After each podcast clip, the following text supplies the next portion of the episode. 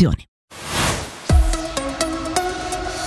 Ancora ben trovati dalla redazione l'ONU lancia l'allarme sul clima con gli attuali impegni ambientali assunti dai paesi di tutto il mondo il pianeta su una traiettoria di riscaldamento climatico catastrofico da 2,5 a 2,9 gradi entro il 2100. A rivelarlo è un rapporto del programma delle Nazioni Unite per l'ambiente. L'ex campione paralimpico Oscar Pistorius potrebbe essere rilasciato venerdì dopo sei anni di carcere per l'omicidio della sua compagna avvenuto dieci anni fa. La commissione incaricata dei rilasci anticipati esaminerà infatti il suo caso venerdì e alcune fonti vicine allo sportivo parlano di preavvisi favorevoli.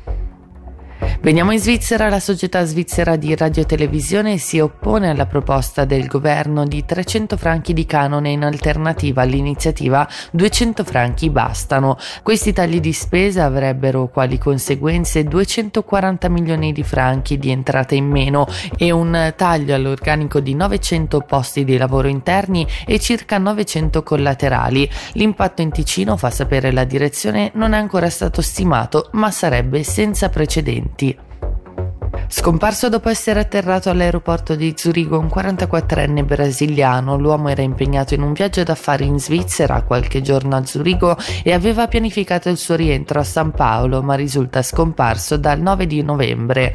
Nelle ultime comunicazioni con la moglie, prima della scomparsa, l'uomo aveva rivelato di essere stato truffato e che gli era stato sequestrato il passaporto. Sul caso indaga la polizia in collaborazione con l'Interpol.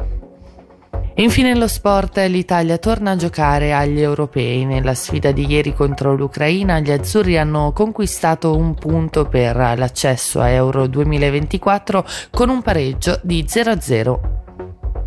Ora veniamo in Ticino per le previsioni del tempo, previsti annuvolamenti in mattinata, per il resto abbastanza soleggiato con temperature a 14 gradi.